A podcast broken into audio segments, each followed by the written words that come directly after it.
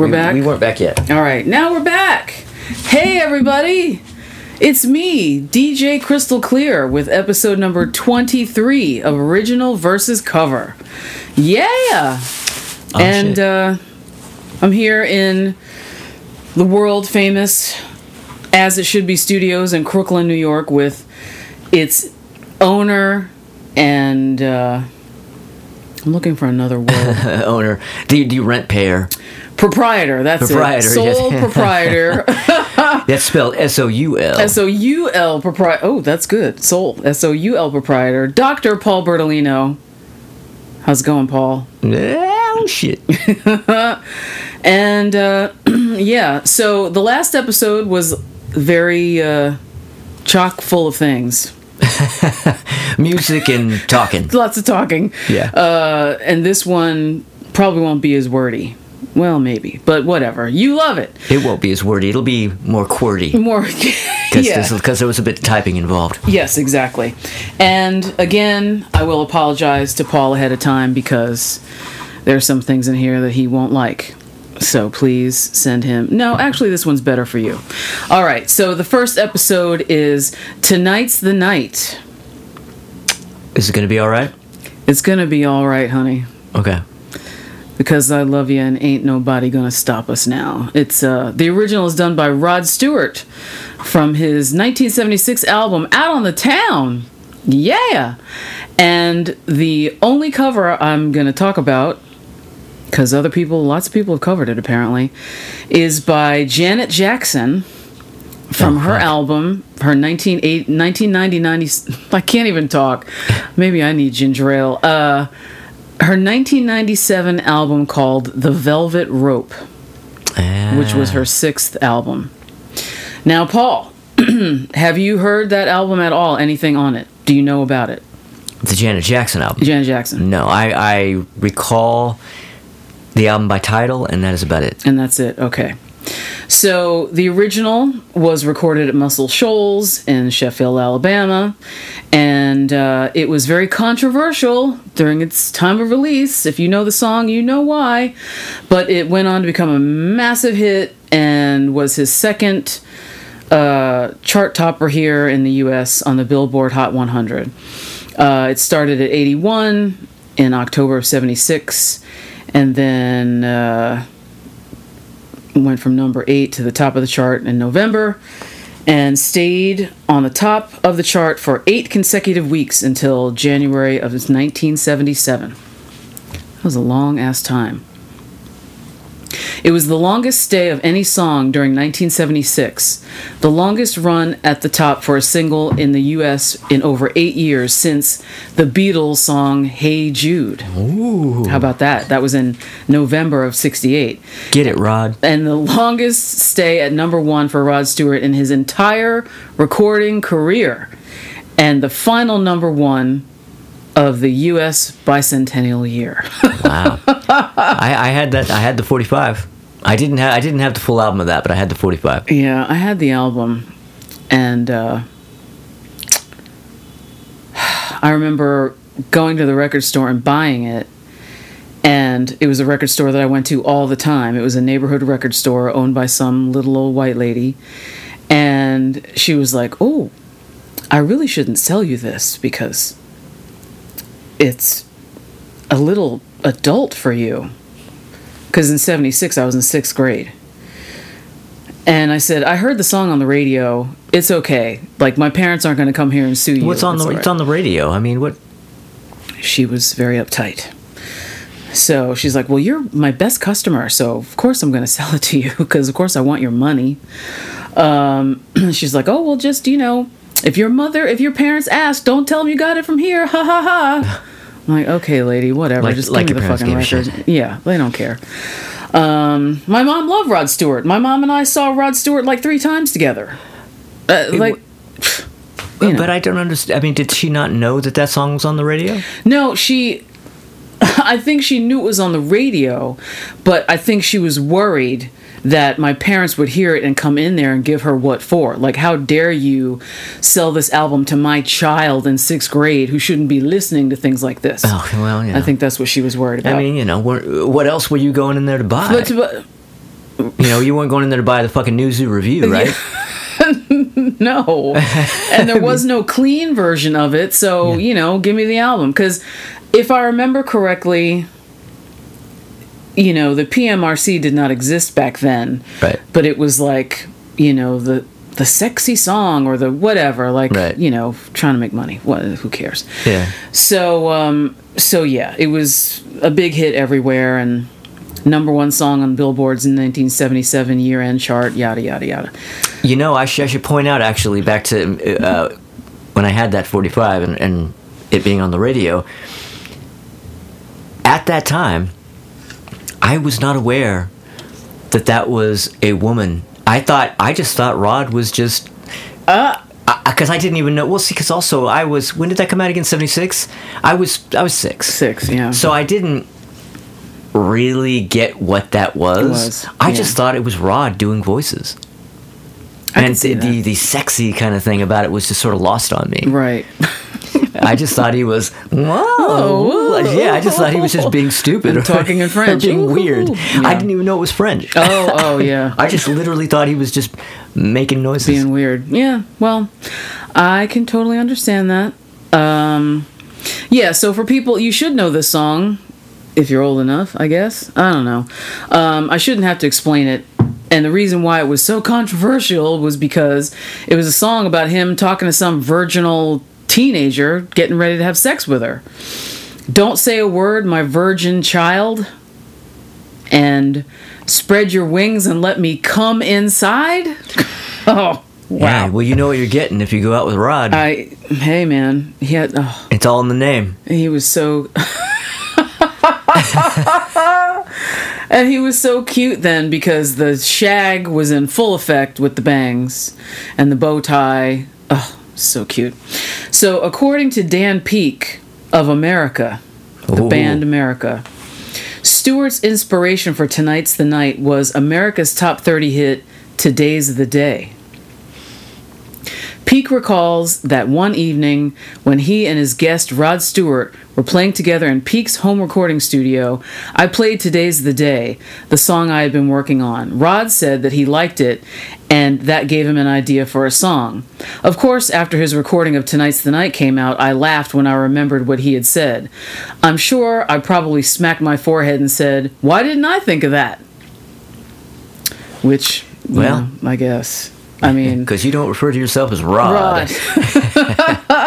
and I barely remember that America song. I had to go back and listen to it when I was You researching. know what? it. I don't remember it by title. Which album is it on? Um, I don't remember what album, but I did listen to it, and I was like, it's probably the one where the title uh, starts with an H. probably. Because for those of you, I don't know if any of you know that Oh, absolutely every, every. single America album title was a word that started with an H. H.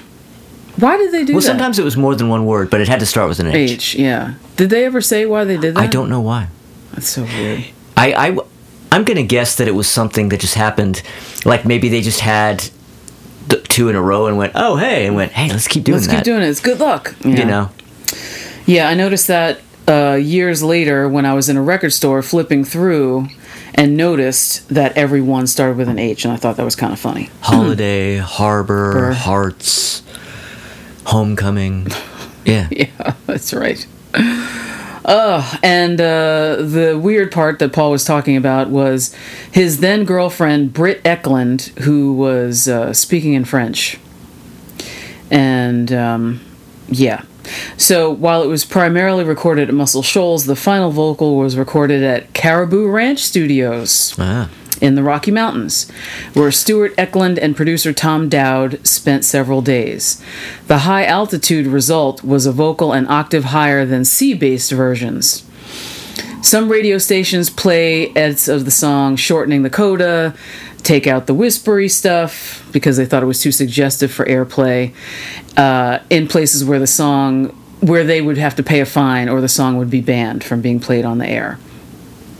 The saxophone solo, which is one of the most famous sax solos ever, I think, in a rock song, uh, was done by Jerry Jumonville. Jumonville.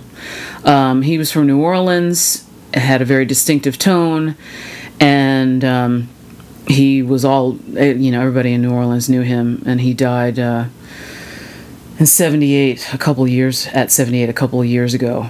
Um, and he was also the saxophonist in Bette Midler's band for the movie The Rose, and was on the soundtrack. Ah. Yes. So it's one of those guys that looked like one of the Muppets band Basically, that was yeah. on that stage. Because Yeah, if you yeah. look him up, he's like floppy mustache. big fat dude with a big mustache and curly hair. yeah, Yeah, Um, he contributed sax parts to the Doobie Brothers Toulouse Street album, and he also recorded or toured and or toured with Bonnie Raitt, Van Morrison, Delaney and Bonnie, Kris Kristofferson, Rita Coolidge, and many others. And get this. You and I and millions of other people have seen him on TV and didn't know who he was. Because when a scene from either Happy Days or Laverne and Shirley was on and a band was featured in the episode, he was in the band. Really? Yeah. Well, now, was he playing sax? Because I thought, I may be not remembering this correctly, but I always picture uh, Richie playing the sax. Sometimes Richie would play the sax, but then if they were like dancing and not playing instruments and there was a band in the background, he was in that band. Oh, okay. Yeah. Um, so uh, he went back to New Orleans after living in Hollywood and was a fixture in local clubs and played R and B and blah blah blah. And um, he was in high school. He formed an R and B band called the Matadors and backed up Ray Charles and James Brown whenever they came to New Orleans. And at the time, he was imitating uh, David Fathead Newman, and Ray Charles encouraged him to develop his own style. Ray told him, "Quit trying to sound like Fathead and sound like yourself." Stupid, Stupid. you dumbass. and uh, and he did, and then boom, you know, he had his own thing. So um, he uh, also played with Dr. John and all that jazz. So he was an in-demand sax player for '70s rock and pop acts. And uh, was well known for he could go into a studio and they're like, "We need a sax part for this," and he would just boom write it like right off the top of his head Oh, yeah, and write horn the fly. arrangements and yeah, Yeah. do it on the fly. And he would say, uh, you know, if you played, you got paid this much. If you did, you know, wrote the arrangement, you got double. If you did this, you got triple. And so he made a lot of money. Wow. All right, so the cover, and you are not going to like this. You're not going to like it. You're not going to like it. oh, that is an inside that. joke. That is an inside joke. That's an inside You're not going to like it. and you're not gonna like it. The one that sticks out in my head mostly was when we were at. It was that tragedy show at the Brooklyn Bazaar or whatever, and I That was, was- where, that's it then, yeah, yeah. and I was like, "Where are the bathrooms?" And you're like, "Go." well, yeah, there, she, she Crystal was looking for the bathrooms at this Brooklyn Bazaar gay show we were at, Oh, Man. and uh, the bathrooms were outhouses, indoor outhouses. Indoor outhouses, yeah. like- she said, "Do you know where the bathrooms are?" And I just looked at her and shook my head, and I said, "You're not Not gonna, gonna like, it.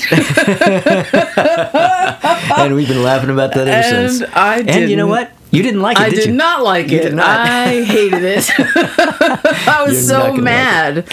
Like, what the fuck? Ugh. outhouses inside. Indoors. Yeah, yeah. Why not just build toilets? Oh fuck! It was like some weird warehouse space or some shit. Yeah, you know. Oh, so stupid. Anyway, yeah, it's a good it's a good laugh. So, um the for those of you who are not familiar with the Velvet Rope, I will say that you should listen to it. The whole thing.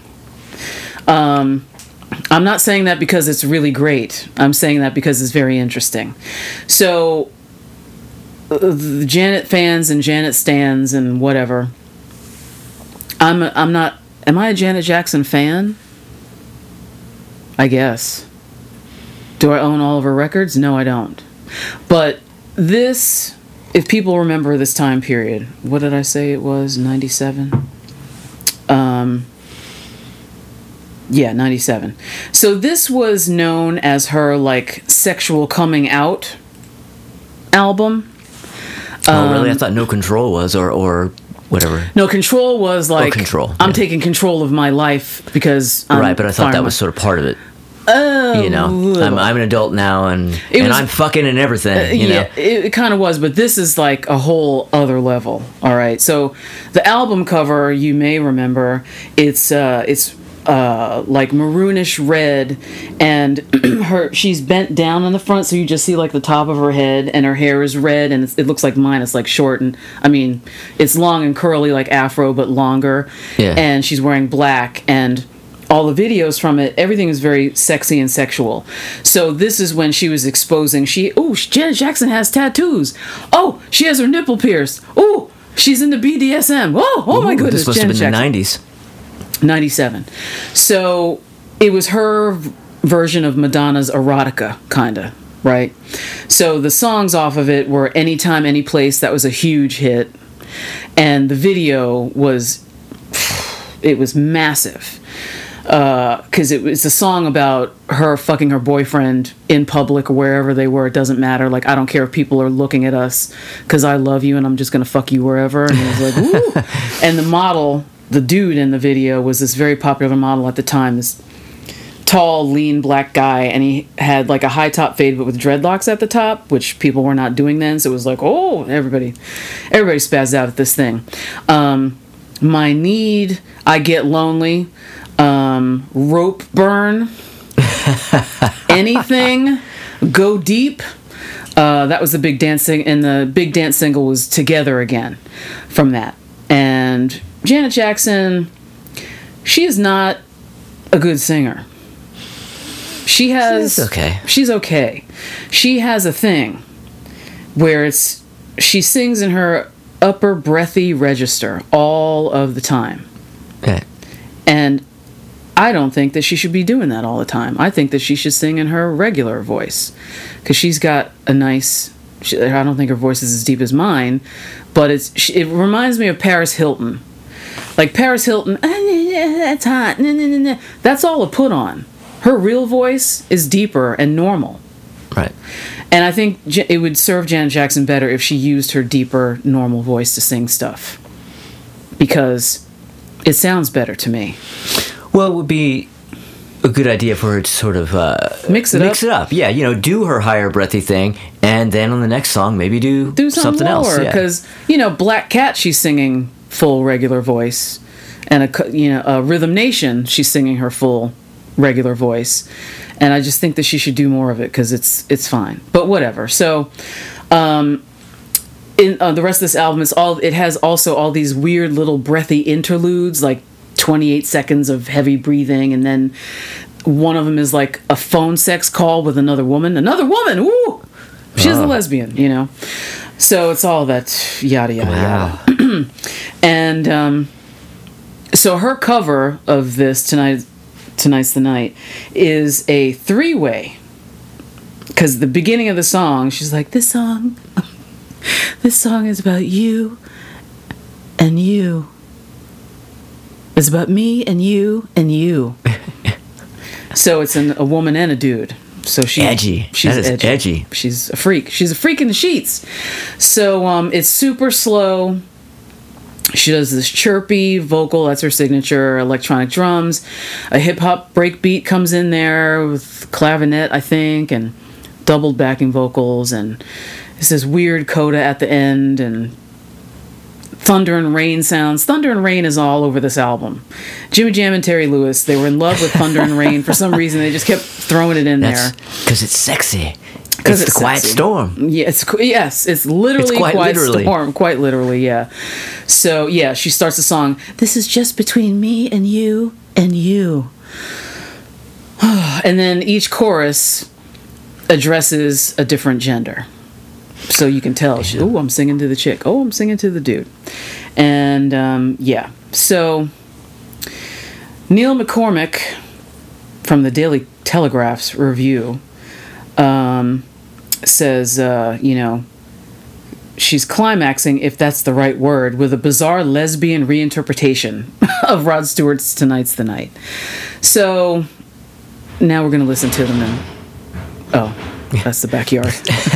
That was a bodega guy over next door, like pulling the. the gate down. I, I, I, they must have a back gate because I hear that back in the back all the time. yeah.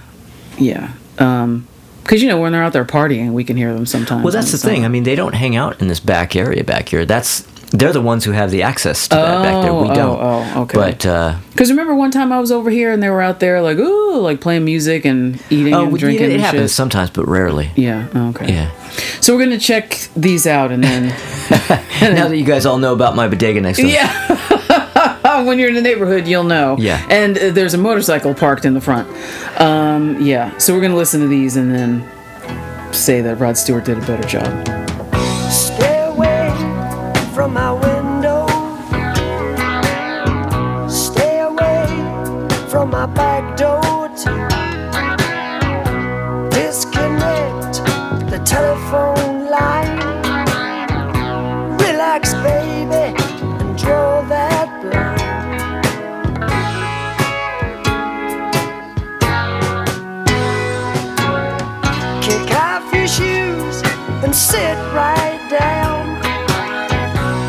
Up that pretty French gown.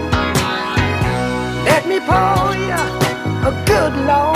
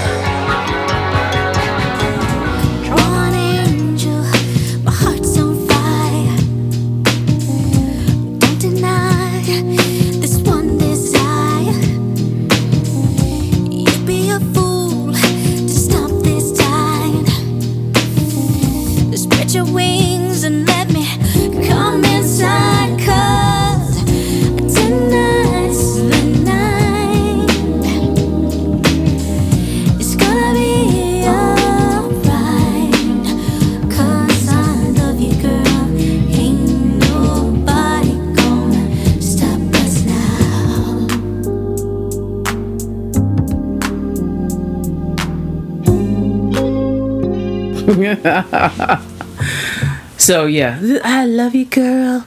Ain't nobody Ah. gonna stop us now. Tell you, man, See, Uh, fucking edgy. The woman is standing on the very edge, the cutting edge. the precipice yeah. of something. Well, she stood and looked down.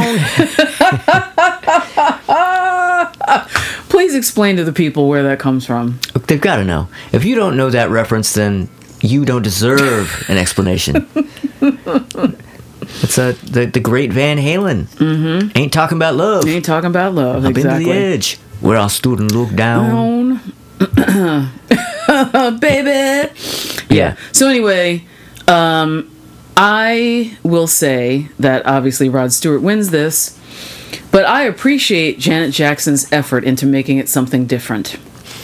Oh, sure. And scene. That's all I got. Heck, you don't you don't want to know which one I pick? Go. Yeah, yeah. That's that's me. Now, who do oh, you Oh, okay, pick, okay. I was just gonna say because because you're probably shrouded in mystery. I have no as to which one I might choose. I can't even imagine who you're gonna yeah. pick. Yeah. Well, I'm gonna shock the living fuck out of you Oh no! Because I choose the Rod Stewart version. Oh my god! oh shit! Oh shit! Who would have ever guessed? Oh no! Who would have ever guessed? I never would have thunk that. yeah, Yeah. yeah. E- it's even better than the Janet Jackson version, if you can believe it. Amazing. Amazing. And for anybody who's going to try and come for me without calling first, I did not say that I hated it. I did not say that I hate Janet Jackson. I saw Janet Jackson in concert four times because she always put on a good show because it was much like a Madonna show or a Kiss show where it was basically a Broadway show. It was the exact same thing every single time on that on whatever tour it is. Everything is timed to the second, and uh, the only thing that would change for Janet Jackson, especially this tour, the Velvet Rope tour, I think my sister came with me, was that. Uh, was it during this song or another one? Eh, or rope burn i guess. She would pick a guy out of the audience. An unsuspecting dude pick him out of the audience. Her dancers would drag him up there tie him to a chair and then she would give him a lap dance. Ooh, dirty. So uh, yeah. I like janet jackson. I don't hate her. I just, you know, it's an interesting cover. That's all I got. So, song number two is What's So Funny About Peace, Love, and Understanding? And the original was done by a Mr. Nick Lowe in 1974. And then cover was done by Elvis Costello in 1979. Now I noticed, Paul, over there on the speaker here in your studio, that you've got an Elvis Costello book.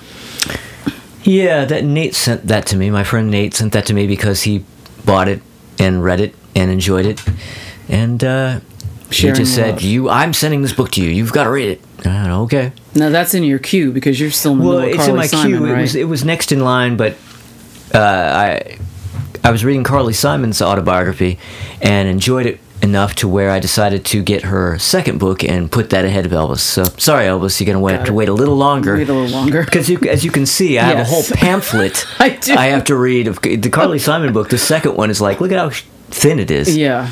it So is. I mean, you know, yeah. it won't take long to get through it. We'll finish that in a week. All right. So so now you all know. now you all know. Um, yeah, because I knew that you had gotten the Carly part two, but uh, I wasn't sure if you had read that beforehand. So the original,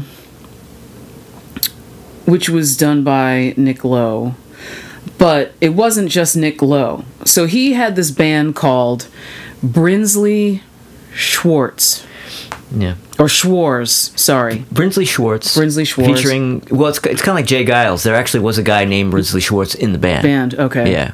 Um, so it's from their 1974 album, The New Favorites, with a U, of Brinley Schwarz, uh, S C H W A R Z. And the song was released as a single and it did not chart at all. How about that? And then the cover by Elvis Costello. Well, let me finish with the original. So it's like a fast mid tempo, if that makes any sense, country and western type of thing. There are a lot of backing vocals, a lot of harmonized things. Oh, there we go. Boom. Oh, that's a pretty looking, cool looking cover. For what the song sounds like, I never would have guessed that. Oh, okay. Brinsley Schwarz. New favorites. All right. I will put up a picture of me holding up this album because Paul has it. Excellent. Um, so I can't put my finger on who that song reminds me of, but it reminds me of somebody. It's kind of easy breezy, laid back California dreaming thing, but not totally. I don't know. It's The, weird. the, the Brinsley Schwartz The version. Brinsley Schwarz, yeah. Uh, and then the cover by Elvis Costello and the Attractions. Uh, it was a B side of Lowe's 1978 single American Squirm. A version credited to Nick Lowe and his sound. so at the time, Lowe was Costello's producer, and he produced that track. And Lowe said of the process, it was Costello's idea. I produced his records back then. He was a fan of a band I was in before Rockpile called Brinsley Schwarz. He used to come and see us play. Peace, Love, and Understanding was a Brinsley Schwarz song when the Brinsleys broke up, like all groups, most of the songs sort of go into the dustbin, metaphorically speaking, and that was kind of one of them. But it was he who really popularized that song. It's been covered by loads of people, and it would have disappeared if it wasn't for him. So when the song became a hit, it was quickly slapped on the end of Armed Forces and uh, it's also on his Elvis Costello's Best of compilations and the soundtrack to 200 Cigarettes and their live versions and blah blah blah. The Spinning Songbook. I saw that tour in the early 2000s. It's like 2001 or something. Uh, so it was Elvis Costello's Spinning Songbook. So he literally had a giant wheel on stage. and would let people like pick people from the audience go up and spin the wheel and then they'd play that song. He played whatever song came up. Wow. Yeah, it was really cool. And it, It sounds had, like something Todd Rundgren would do. right, and I'm really surprised Todd Rundgren, to my knowledge, has never done that. But uh, yeah, it was like 90% of the show because there were like 55 or 60 songs on that wheel. it was really cool. It was at MSG, I think. Yeah. So um, in 2004, Rolling Stone magazine ranked this version of the song as the 284th best song of all time. Wow. Uh, I don't know. So for me, for me, For me. for me, well, he does the same arrangement Elvis Costello does, but it's faster and it drives a lot harder. It's the Elvis Costello rave up, you know, signature thing. But his drummer, Pete Thomas, crushes on this song. And I remember getting into discussions with people where they were like, "Oh, that's so crazy, he overdubbed that stuff, blah blah blah," and I was like, "Uh, no, you've obviously never seen this guy live. He plays it exactly like the song live. He's amazing. He's a great drummer." Did you ever see Elvis Costello live? I'm not an Elvis Costello So fan. fan. Yeah. Yeah. Um, so, Modern Drummer said of Pete Thomas's performance, a beautiful thing happens on this song, common to many early attraction songs. It's that feeling that the track could derail when in reality, Thomas has everything locked down. He does a lot of playing here without overplaying. Like most attraction songs from that era, this was cut live, full band and lead vocal. That's probably why so many years later it still sounds so energized and inspired, and it does. You listen to that song anytime and it just kicks you right in the ass, and he's great. He's really great, Pete Thomas. So uh, we're gonna listen to both of these and then pick a winner. as I walk this wicked world, searching for light in the darkness of insanity. Oh yeah, I ask myself, is hope gone? Is there only and misery? Oh yeah, and each time I feel like this inside, there's uh, one thing I wanna know.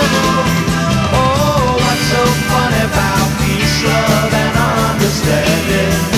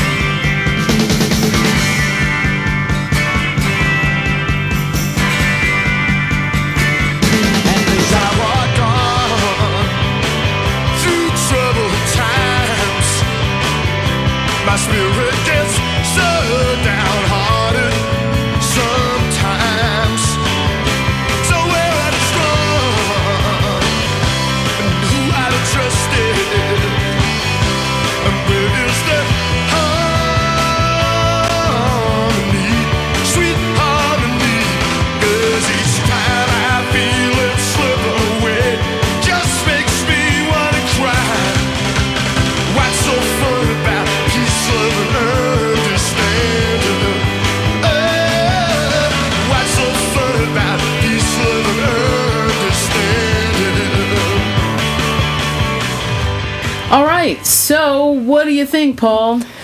Well, as you know, as I have the Brinsley Schwarz album right here handy, Yes, and as I mentioned, uh, I'm not a fan of Elvis Costello. that's correct.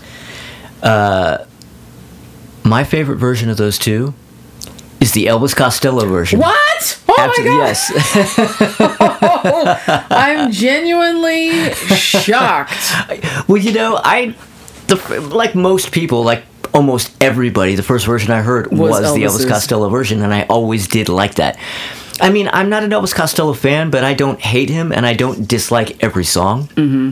I'm just not into him, and uh, I, I always liked that track, and I like the Brinsley Schwarz version too, but I just think the Elvis Costello version just has a, has just a, a bit more meat to it, you know. It's so great. Yeah. Now the Brinsley Schwarz, does it remind you of anybody else? Does it? Who does it? Does it sound like anybody else to you? Uh. Because I can't quite put my finger on it. If it's like Peter Green, Fleetwood Mackey, or I mean, it just it just has that It Nick just- Lowe sound to it, really. yeah, well, yeah, yeah. But it just, I don't know. Yeah. it has his sound without it being i guess because more people including myself when i think of him i think of the 80s and i think of elvis costello Right. and i think of right. his songs from that time period and all that jet and everybody he Kind. produced you know, uh, yeah, I don't think of Brinsley Schwarz. Yeah.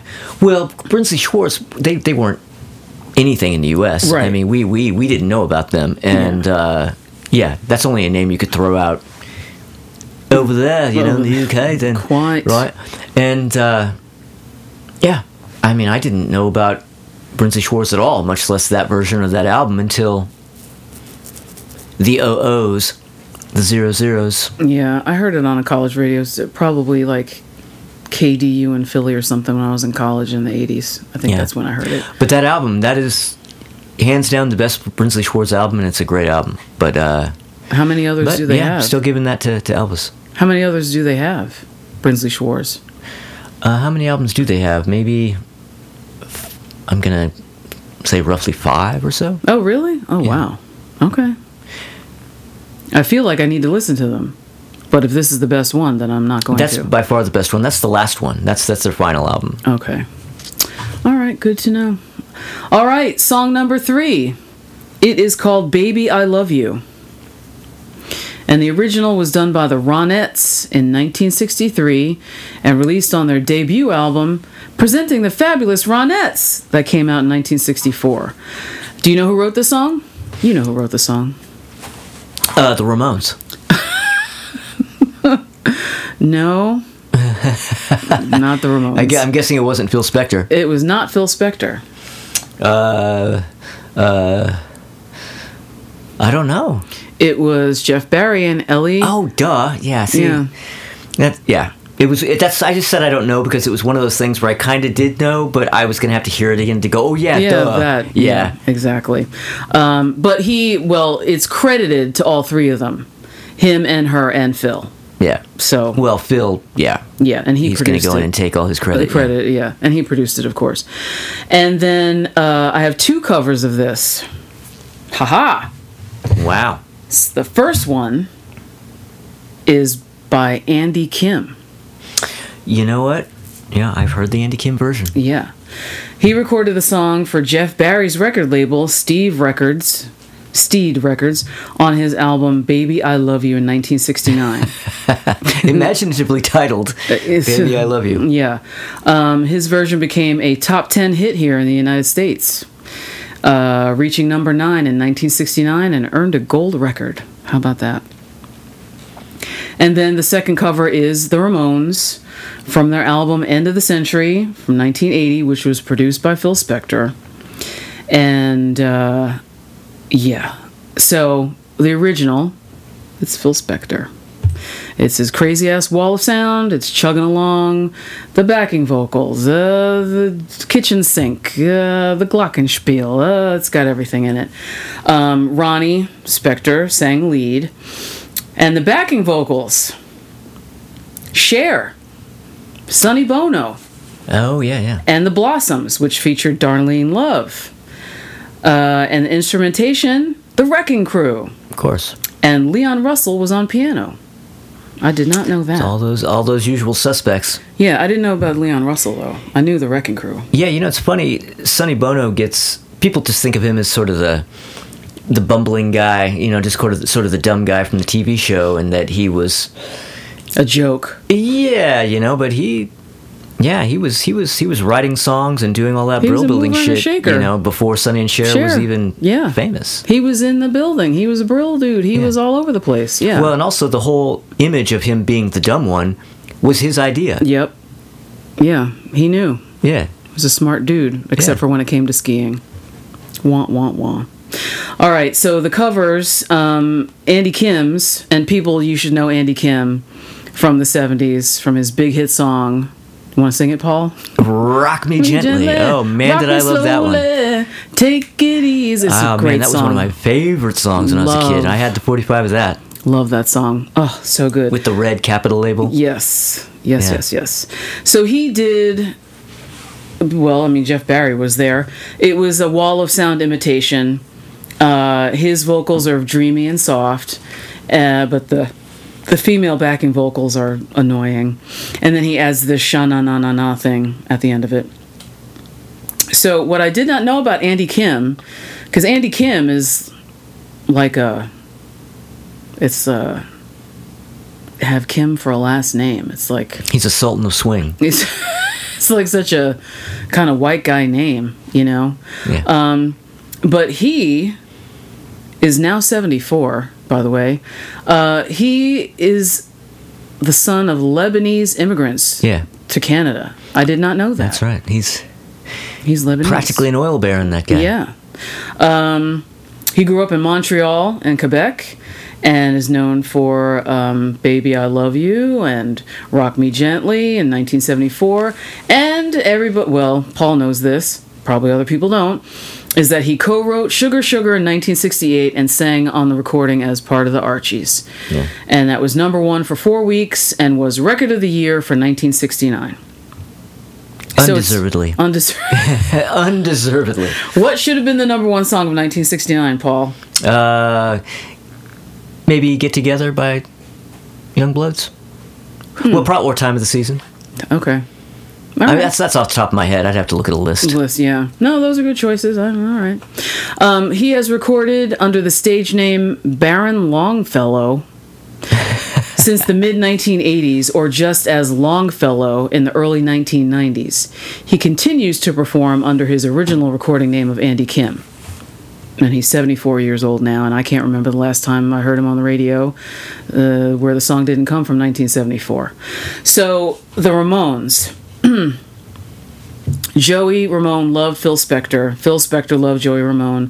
Phil Spector produced that album, and in an incident at Spector's house, he held the Ramones hostage at gunpoint and made them listen to him play "Baby I Love You" until 4:30 in the morning. Spector insisted that the Ramones recorded a cover of the song and got Joey Ramone to sing it with some session musicians, as none of the other members of the Ramones would play on it. Joey said that it didn't sound anything like the Ramones and he hated the song. Mickey has said, It made me almost embarrassed with its gooey string section and arrangement that sounded right out of Redbone's Come and Get Your Love. Kurt Loder, for the Rolling Stone magazine, described it as a sludged out rehash of the Ronettes' antiquity that was a bad idea to begin with, and one that's further burdened by the cheesiest string arrangement this side of Longines Symphonette. That's pretty cut in there. Uh, reviewing the end of the century respectfully for Pitchfork, Evan Minsker wrote that even with a full understanding of the end of the century's context, Baby I Love You is jarring and is a museum piece, a pound for pound attempt to relive Spector's golden years. Yeah. Well, you know. Now, when you you have that you have that album. Oh yeah. Yeah. Now, before you bought it and you heard that they were doing that cover, what did you expect? Uh, I ex- would have expected. Baby, I love you. One, two, three, four, yeah. One, two, three, four. Yeah. Yeah. that's what I thought too. Well, that's what everybody was gonna was thinking, and that that album. Did you fall off your couch when you heard well, what no, happened? y- No, I mean it's just. You know, I was I was pretty young when that record came out, so I wasn't in steeped in sort of like you know what the Ramones were supposed to be. Kind of like when when Kiss put out "I Was Made for Loving You," I wasn't like, "What? This is disco." I mean, I Disco, was like, you know, I was too young to be like, "This isn't rock." I wasn't like in, you know, the it's got to be rock or it sucks camp yet. You know, it was just like, "Oh, new Kiss, awesome!" You know. Yeah. Yeah, it's pretty weird. Um, all right, so we're gonna listen to these and then and then pick a winner.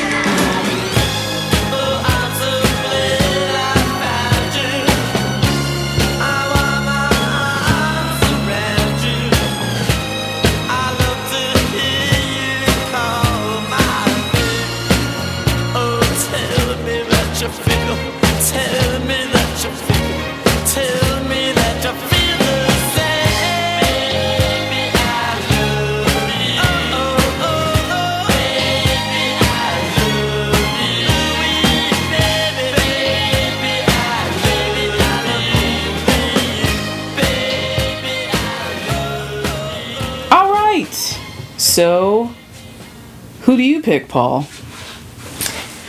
Well, I mean, you know, come on. I mean, I like, I'm okay with Andy Kim. I think mainly because of, uh, you know, some goodwill coming his way because of Rock Me Gently. Yeah. And of course, the Ramones. Love the Ramones. But, I mean, what the fuck you got? Yeah, of course the Ronettes version. I mean, that's not even, It's so not even a question. I was on a Ronettes Jag a couple of days ago where I listened to their greatest hits or whatever. And so many songs I'd forgotten about because, you know, you usually hear like the same three or four all the time whenever they're mentioned. But they're all really, really great. They're Yeah. all fucking awesome. And uh, yeah, the Ronettes, of course they win. Don't be ridiculous. Yeah. Okay. And the Ramones. I mean, wow. I mean, I don't, I don't have any problem with that version, but yeah, I mean, I don't think it's great or anything. No, it's not great. But could you imagine being held at gunpoint by that nutbag till four o'clock, Yeah. four thirty in the morning? Oh boy. Well, I guess they were lucky they made it out alive, considering what he wound up doing. All right, song number four is "The Passenger," and uh, La la la. So it's a song. Uh, it's a song by the original is by Iggy Pop, co-written with Ricky Gardner or Gard Gard Gardiner something. And it was from his Lust for Life album in 1977, and uh, it was also released as the B side of the album's only single, "Success." And then it was released as a single all by itself in 1998, which I think is kind of interesting that it took that long. Um, yeah, so he says that it was loosely based on a poem by Jim Morrison. Have you ever heard that? On a poem by Jim Morrison? Yeah, Oh, yeah. I don't know. I don't know. Um, Iggy wrote the lyrics, and uh, yeah, Ricky, the guitarist, composed the music. Um, so yeah, and then the cover is by Siouxsie and the Banshees. Oh God. yes, I have heard this. Oh man. Um, The game is already over. again, please pray for Paul. Um, it came out in 1987 on their all cover versions album called Through the Looking Glass, and uh, so they revamped it by adding some brass arrangements. Wait, is that the album where they did that really awful version of Dear Prudence that everybody loves? Yes, Ah, go fuck yourselves. Okay. but dig it. Iggy Pop likes their version and said, "That's good." She sings it well, and she threw a little note in when she sings it. I wish that I had thought of that. It's kind of improved. Ah, well. The horn thing is good. So well, you know, Iggy liked it. nothing like a little bit of publishing money to make you like a version of Uh, a song. I wasn't gonna call him out like that, but okay. yeah. That's fine. So the Iggy version, the personnel on this thing is very interesting. So Iggy Pop sang the lead vocals. David Bowie played piano, organ, and did the backing vocals. And if you listen with really good headphones, you can distinctly hear that it's David Bowie back there. Um, Ricky Gardner played lead guitar. Carlos Alomar on rhythm guitar. Tony Sales played bass, and Hunt Sales played drums. And for you kids out there who don't know who Tony and Hunt are, they are the sons of the comedian from the 50s and 60s, Soupy Sales and they went on to form a band with David Bowie called Tin Machine in the Yeah. And they were 90s? also the rhythm section of Todd Rundgren's Runt. there you go. So they were around for a long time. Not to say that they're dead, they're probably still alive, but I don't think they've done anything since Tin Machine. or Uh, did they yeah. do stuff on their own? Nothing, uh, nothing high profile, at least. Yeah. And Tin Machine, I really didn't like Tin Machine. No, nobody did. Nobody did. Nobody did. Well, on paper, I, when I when I heard it was coming out, and I thought, ooh, yes, I- oh man, Bowie has like a rock band. this Band, is going this to is be gonna be amazing. awesome, and it's like then- oh, but he's doing it in the '80s, so it's just there's, Not- it can't be good. No, it was not good. That was a stone cold bummer. Um, yeah, so we're gonna listen to these and then and then Paul's gonna say that Siouxsie and the Banshee sucks. I am the passenger.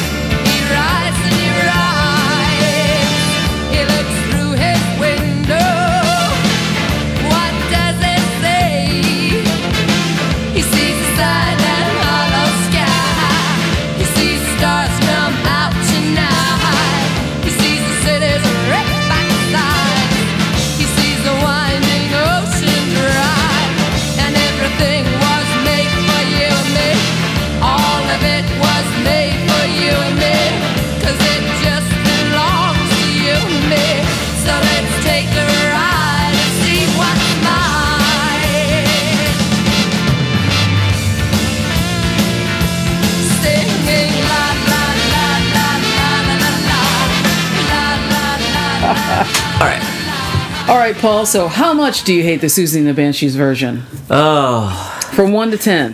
from one to ten. I mean, you know, at least nine. I, yeah, I, I don't. I'm not into it. I can't. I'm just. I'm not into Siouxsie. Yeah, Not into Siouxsie. And uh, she's not for everybody. I she's not for that. everybody. Not yeah, for no, no. She's. I get it. But yeah, I mean, obviously the Iggy version, and that's it's my favorite Iggy album to boot. So, Yeah, that is a great album. I concur. but well, my favorite Iggy solo album. Oh, all right. I'm not going to put that necessarily above Stooges, Stooges. but Oh yeah, no, I thought you meant solo. Yeah, Yeah. yeah, yeah, yeah. definitely. It's um, it's good. What other songs are on there? Uh, obviously Lust for Life, Life. but and here comes success. Success, yeah. and uh, Sweet sixteen in leather boots. Yeah. Yeah, you know all that kind of shit. it's really good. Yeah. Yeah, listen to that album, people. It's really, really great. Iggy Pop, The Passenger, genius. All right, um, so we're up to song number five, and um, mm, I don't know, man. Uh, it's called "The Heat Is On," and I'm talking about the Glenn Fry, Frey, Fry. It's Fry, It's but, Fry, uh, it's but spelled it's pronounced Frey. Um, or Glenn- not pronounced. It's spelled Frey. It's spelled Frey, pronounced Fry. Uh, the dude from the Eagles. Yes. Uh, it's his song. The dead dude from the Eagles. The dead dude from the Eagles. Yeah, when did he die? How long ago was that? Yeah, That was a long time ago, right? that was that was during the uh, the the 2016 onslaught. He was. Oh, when, like, he, 50 remember when like people when major people were dying Left daily. right, he was like you forgot about it because five thousand other people died that same week. Yeah, who were just as famous. really crazy. That was a really bad year. Uh, yeah, so yeah, so Glenn Frey, uh, he did the original. Um, it came out in 1984. It was the huge hit from the Beverly Hills Cop soundtrack, and um, I just realized that we're sitting here in the dark. Are we? we are. Could you turn on the light? oh, okay. Because I was just thinking, like, what time is it? It's so dark. but you know what it is is that It's cloudy outside. yeah. I mean, it's uh, It's it is only six fifteen. It is six fifteen. Really, it shouldn't be dark for another couple of hours, but Yeah. it's a really overcast day, Terrible so day. it's it seems pretty dark. Yeah, I was just looking at you and And you realize I was a silhouette. it's like he's a human shadow. Why is it so dark in here? All right, so yeah, so that is um when uh, when Glenn Frey, Glenn Frey did it, and uh, everybody remember Beverly Hills Cop because it was a big fucking thing, and the cover that I have is done by Gloria Gaynor. oh, Wow!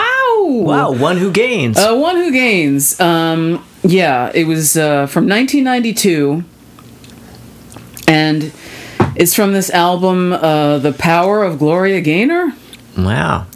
and it apparently is uh, an all-cover album. And I well, will not since she's not a songwriter, I guess any album she would do. do it. You know, it's kind of like uh, kind of like Barbra Streisand. yeah. Um, and I will not reveal any of the other songs because I'm saving them for future episodes. Oh, okay. We have some some material here. We okay. got some material because boy howdy, I sat through that album Oh, okay, okay. and yowza, yowza, yowza. oh, It is okay. something else. So yeah, so Wait, when when is this album from? it's from uh, it's from the nineties. Oh. Uh, 1992. Wow, Gloria Gaynor tries to reclaim her spot in Yeah. 1992, huh? and I don't know. I'm trying to remember. It was, sh- it was her who like became a born again Christian. Was it Oh, her or the other one? Who was the other? Was she hanging out with Billy Billy Preston? No, um, who? Not Donna Summer, but who was the other big disco diva? Gloria Gaynor and was it somebody else? uh, Donna Summer, of course. N- not Donna Summer though. Somebody Uh, else. Thelma Houston. Thelma Houston. Yeah, it was either her and it was either her or Thelma Houston, who at some point in the '90s became a born again Christian. I'm pretty sure it was Gloria Gaynor because I remember seeing her on The View. And everybody who knows me knows that I love The View because it is my all time favorite daily train wreck when I'm at home. And she was on there talking about how she was, you know, on drugs and was a very bad girl and then found Jesus and had her soul saved and, you know, all that because I think she put out a. Yeah, apparently, evidently she did. She, She put out Yeah. when she was on drugs. She did indeed put out. But sorry, Yeah, she she made a like a gospel album or something. Oh, sorry. Yeah. Okay. So um and then she went back to doing secular music and this is one of the things. So we're going to listen to both of these and then I'm going to call an ambulance for Paul after he jumps out of the window. okay.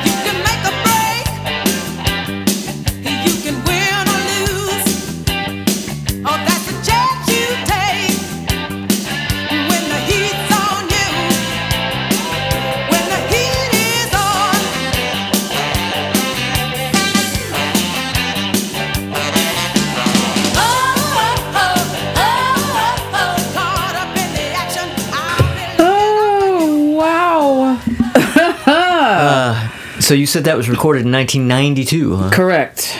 Sounds like it was recorded the same year the Glenn Frey version was recorded, Right? which would have been what 80. 80, 80 something. Yeah, 80 Something like that. 80 something. Um, yeah.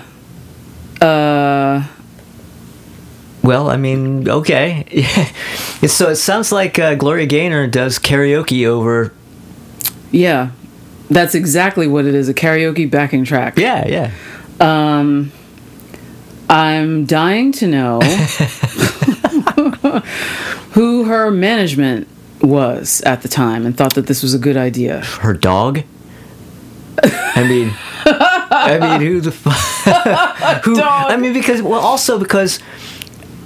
I, I, if, for those of you who weren't around in the early '90s Mm. and don't, and, and everybody loves the '80s now, right? Like the '80s is the greatest things ever happened. Everybody loves the fucking '80s, but in the early '90s, oh no, no, no, mm, mm, no, mm, no! The '80s were a no, no, No, no. Were as much of a no, no as the '70s were in the '80s. Yes. Yes. And Thank so you. doing a cover like that, a, a cover of an 80s hit in 1992 in the same exact style of the 80s version yes. was about as out of touch as you could get at that moment. Yeah.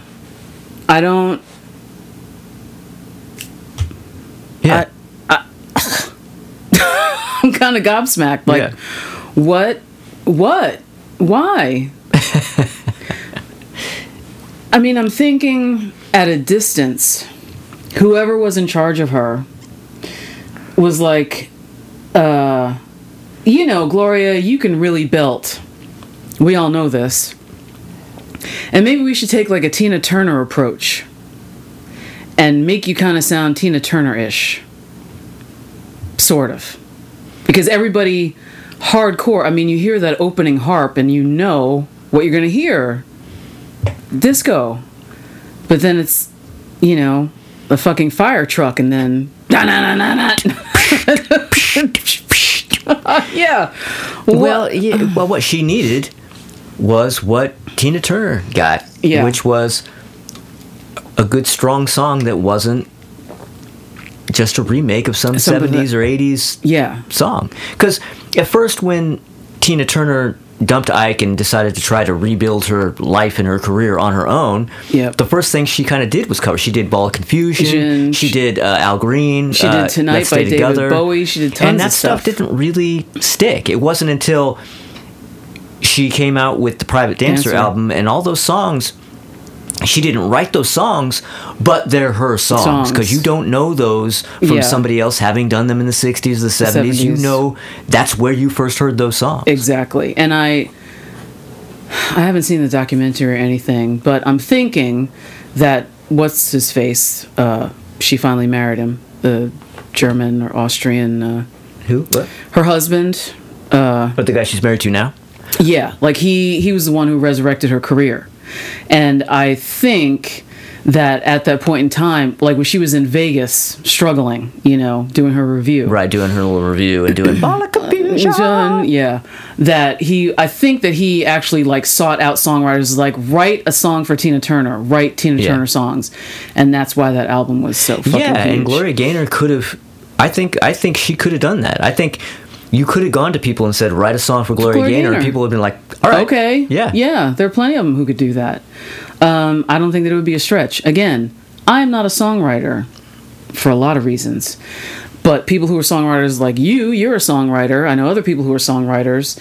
If somebody assigned you, like, hey, could you write a song for Gloria Gaynor?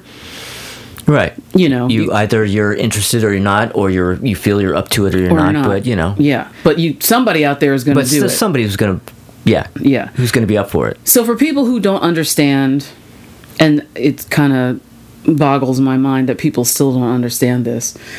a lot of people think that every song that you hear was written by the person who was singing it. Right. and that's not how it works because that's why there are people called songwriters Right. and they write songs and they have them piled up and they have a manager and then they shop them around to people or they let them sit there are a million stories about uh, you know who wound up getting hit with the song and the 18 people who turned it down and you're like what oh my god i can't believe it like could you imagine so and so doing that so yeah, it's easy to find a songwriter. That's not rocket science. So, Gloria, I don't know, child. I don't know. So, yeah, just uh, well, I mean, she hadn't exactly been on the scene for a while, so maybe that was just her putting her toe in the water. Water, I guess. And, uh, well, yeah. Mm. And she got all washed up. All right, so uh, what song was that? Was that five? Yeah, okay. So here's the last song of this episode, song number six, and it is called Will You Love Me Tomorrow? And it is sometimes known as Will You Still Love Me Tomorrow? Because some people do that. And it was a song written by who? Carole King and Jerry Goffin. Coffin, exactly. Um, originally recorded in 1960 by the Shirelles, and that uh, single went to number one on the Hot 100 chart. Um, excuse me. Whenever I'm talking about a chart, it's Billboard. I shouldn't have to say that all the time, just so you know. you know, you're not you're not spewing out the cash box. And cash, but yeah, I'm not Uh, talking about Cashbox or uh, Yeah, yeah. any other thing. It's it's Billboard. Um, the song is also notable for being the first song by a all black girl group to reach number one here in the United States, and it has been covered by a million different people, including Carole King in what year? 1972. 71. One. Oh, oh wait, which is it on? Oh, is, is it on the mu- uh, the music album or I the tapestry so. album? Yeah. um. Ba ba ba ba. Um. So she recorded it for Tapestry, with Joni Mitchell and James Taylor performing backing vocals on separate channels. Uh, her version was taken at a considerably slower tempo. David Hepworth analyzed it as less like the pleas for the gentleness on the part of a trembling virgin and more like a mature woman requiring parity in the relationship.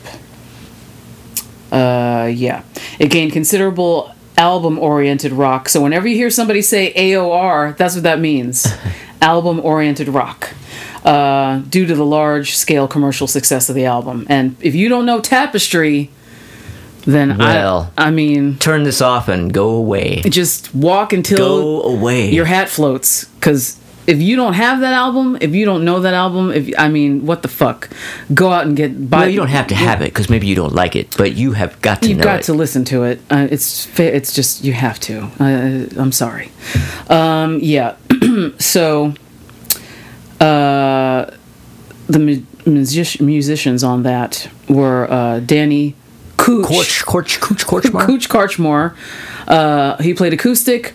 Russ Kunkel played the drums. Charles Charlie Larkey played bass. Joni Mitchell did BVs, and James Taylor played acoustic and did backing vocals. And again, if you listen with really good headphones, you can hear who they are. Now, there are a million other cover versions of this I could have talked about. Brenda Lee, Ben E. King, Little Eva, Ronnie James Dio, Oh shit! I didn't know about that one. Ronnie James Dio and the Prophets released a version in 1962 as a single. Okay. Yeah, yeah. There's a bunch of '60s, a bunch of really, uh, really obscure Dio stuff from the '60s. Yeah. Yeah. Um, Cher, Jackie DeShannon, uh, The Four Seasons, Linda Ronstadt, Roberta Flack, Smokey Robinson, uh, Dave Mason, Brotherhood of Man, Andy Gibb, Dionne Warwick, Laura Branigan, Joe Walsh, Bryan Ferry, Laura Nyro, Debbie Gibson, The Bee Gees. Me First and the Gimme Gimmes. Oh. Please tell me we're not going to be playing that Oh one. no, we're not listening to that. um, recorded a cover for their 2001 album "Blow in the Wind." Uh, Twiggy and uh, everything but the girl, Bette Midler. But the one I want to talk about is Amy Winehouse,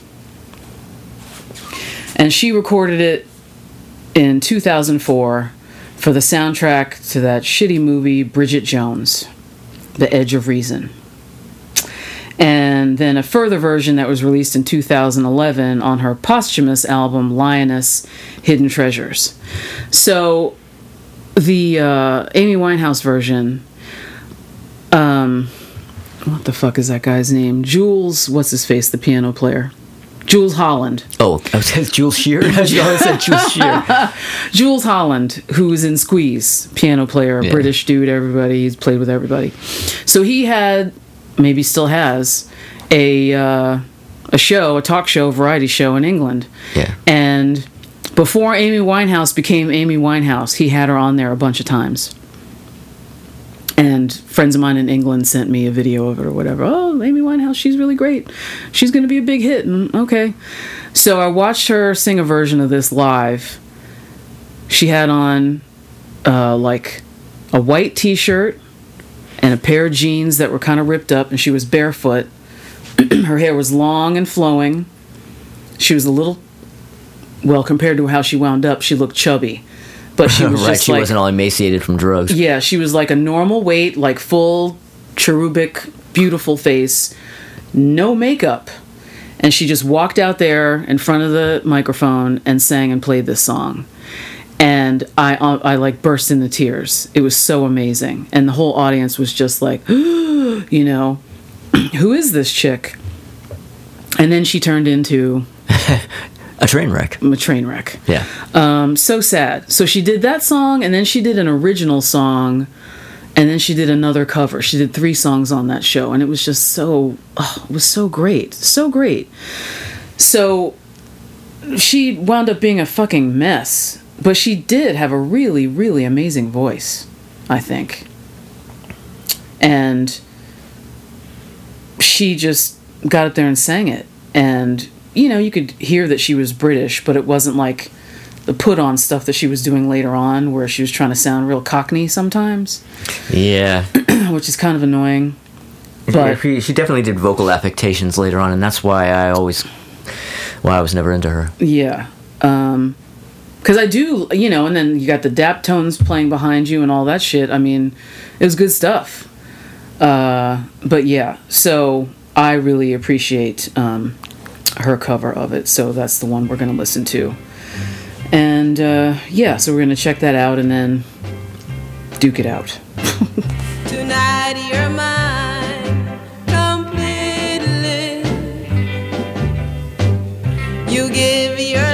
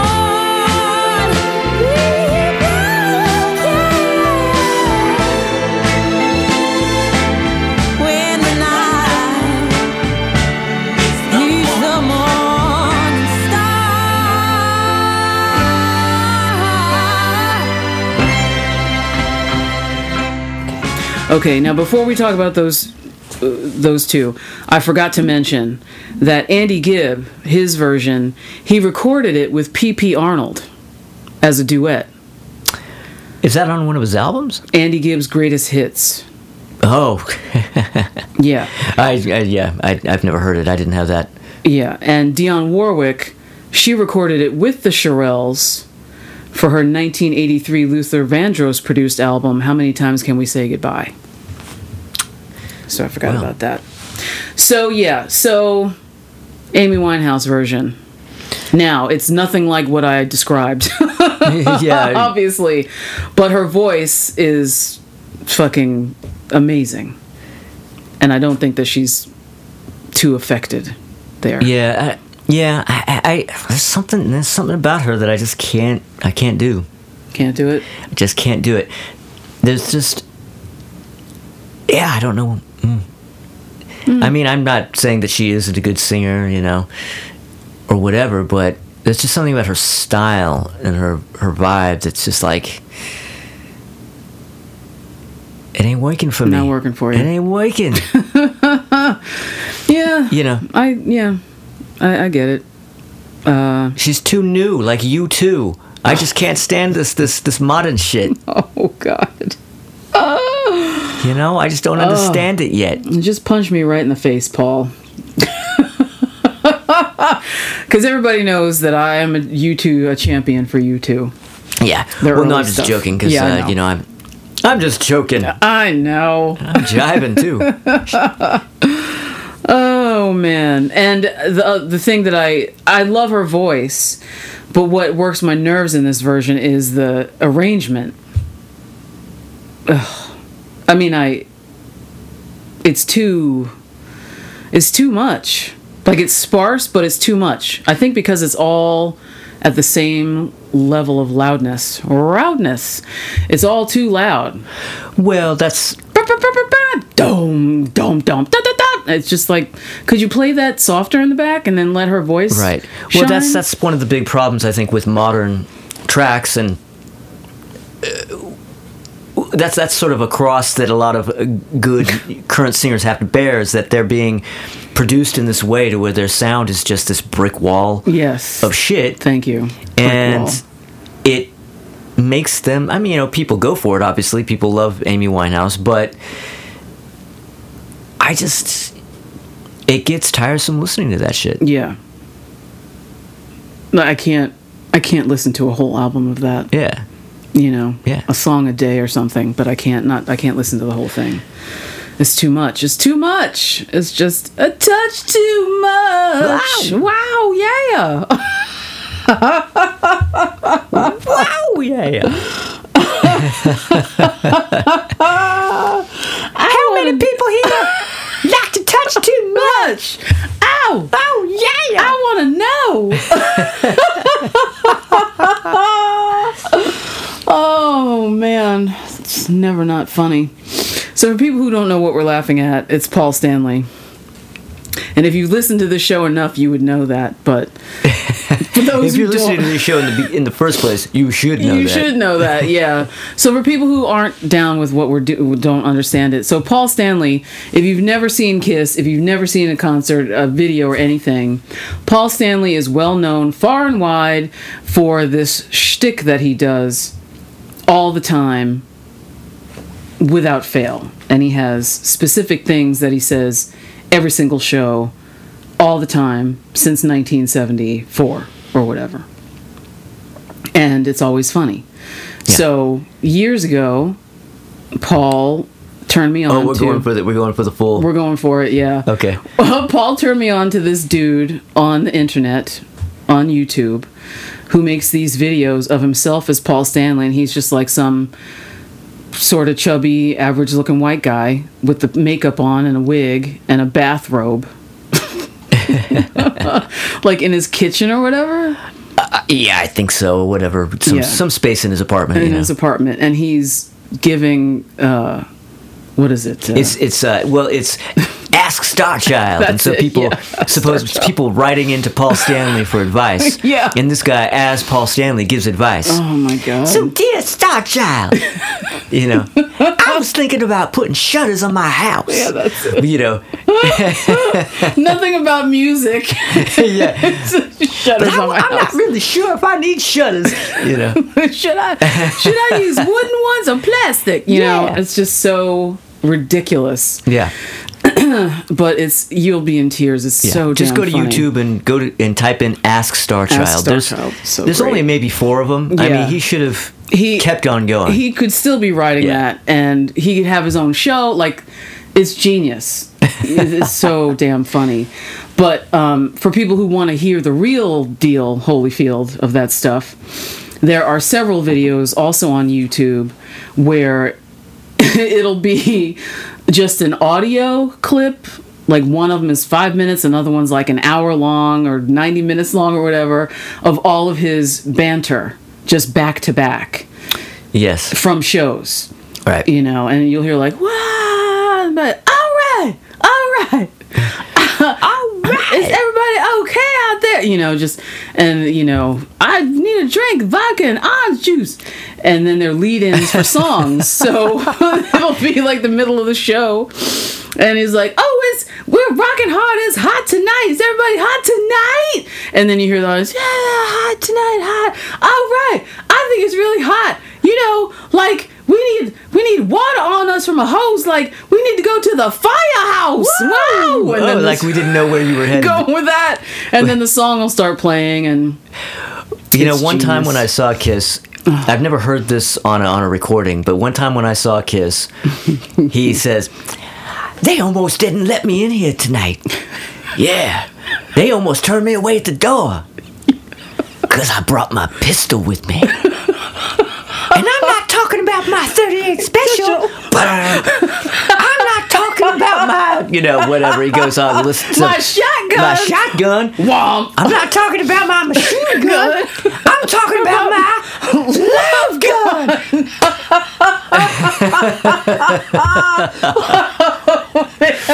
yeah. Oh fuck! It's so funny. Oh, I'm talking about my love gun. oh, it's genius. So yeah. And when Paul and I speak, we uh, often go into this and just crack each other up. It's good stuff. So yeah, check that out on YouTube. So that is uh, that's the end of episode number 23 of original versus cover thank you for listening oh and uh, i have more suggestions from listeners so please keep sending them in dan buxton i have an encyclopedia of songs from dan buxton and of course because he wrote the you know the bible of heavy metal they're all like heavy metal covers of crazy ass songs so they'll be coming up soon Whoa, yeah. Oh yeah. All right. oh my gosh. So thank you for listening everybody and happy motoring.